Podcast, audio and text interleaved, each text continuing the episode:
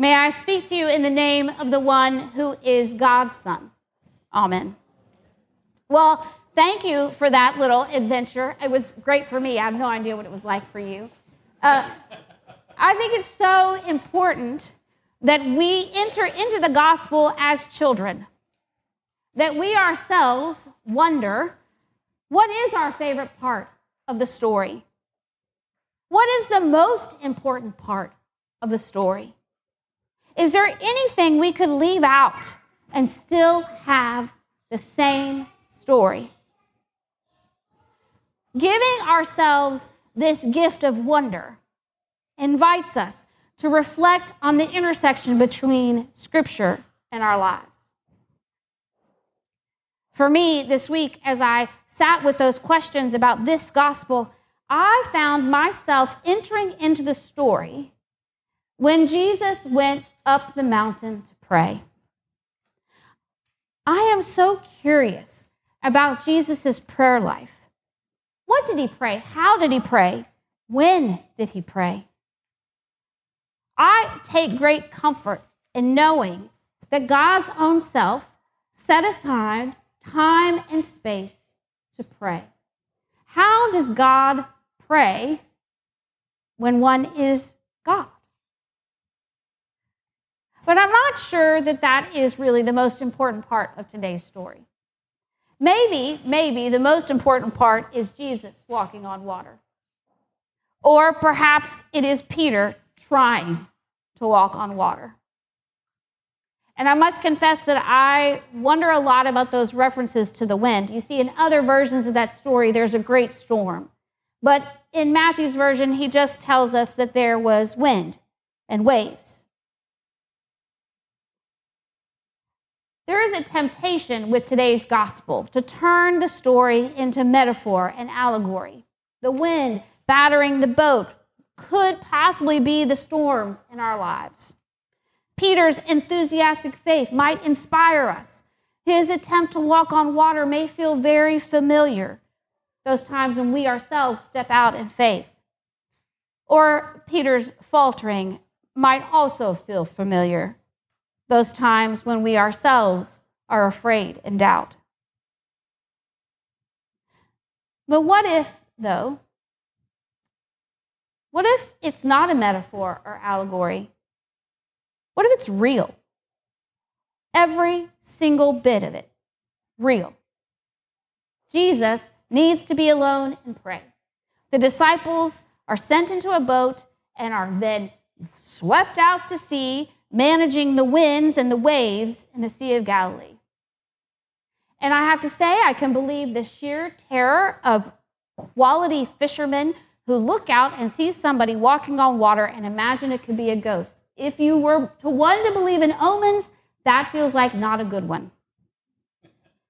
And I can imagine their wonder as they recognize the voice It is I, do not be afraid.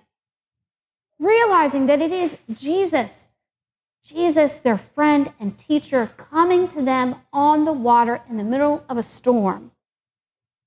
And I feel in the depths of myself Peter's deep desire to join him, standing on the edge of the boat.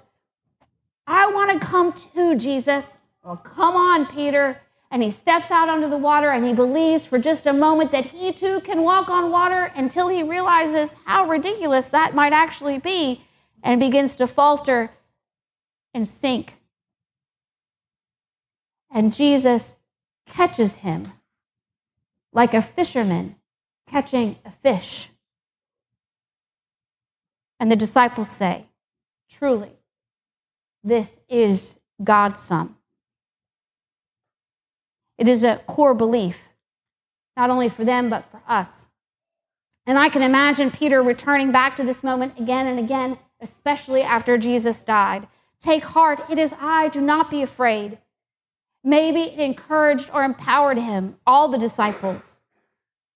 It is not, though, a metaphor or allegory for them. I believe that wholeheartedly. This is real. Jesus is the Son of God, and in their greatest moment of doubt, they can remember all that he did walking on water, Peter trying to walk on water. All of it has the potential to encourage and empower the disciples. Now, last week, if you were with us, uh, we witnessed the transfiguration of Christ. That story is the one where this voice of God proclaims for the disciples to hear, This is my son, listen to him. Today, we witness this authority at work. Jesus commanding creation, walking on water, stilling the wind. And Jesus invites Peter to join him, to walk on the water as his disciple. The authority remains the same. The difference between last week and this week is that the revelation, the words, come from the disciples. It is the disciples who claim, truly, this is God's Son. Now, spoiler alert, but we hear this phrase one more time at the end of the gospel. This is at the death of Jesus. The earth shakes, the rocks split open, and the gospel tells us now, when the centurion and those who were with him were keeping watch over Jesus saw the earthquake and what took place, they were terrified and said, Truly, this man was God's son. So here we have the third and final proclamation of Jesus' authority in the gospel. The gospel, do you see it? The gospel progresses from God's self revelation to a communal confession of faith. Truly, this is God's Son. So, where are we in this story? Are we disciples battered about by the changes and chances of our lives? Do we recognize the presence of Christ at the horizon? Are we witnesses of Christ's authority in our lives, in our world? Do we confess our faith in Christ, act as witnesses, pass on the faith to anyone who will listen? For me, the gift of Peter is what I take from this story today. I can imagine him working faithfully alongside his friends, the other disciples, protecting the boat and their lives, trying so hard to trust his teacher and friend. I can imagine his curiosity when he hears Jesus' voice coming from the water, from this person walking on the water. And of course, his desire to join Jesus on the water, to participate in the miracle himself. Certainly, my discipleship, my experience of it at least, resonates with Peter.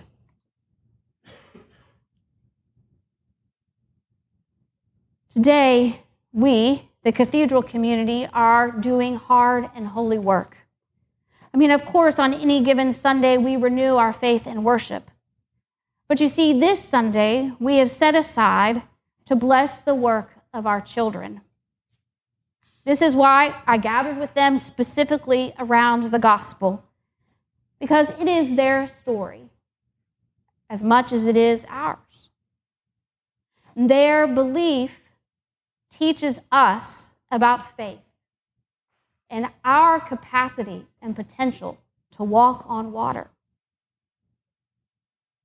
And here's the truth to empower and encourage our children's faith, we also must confess our faith.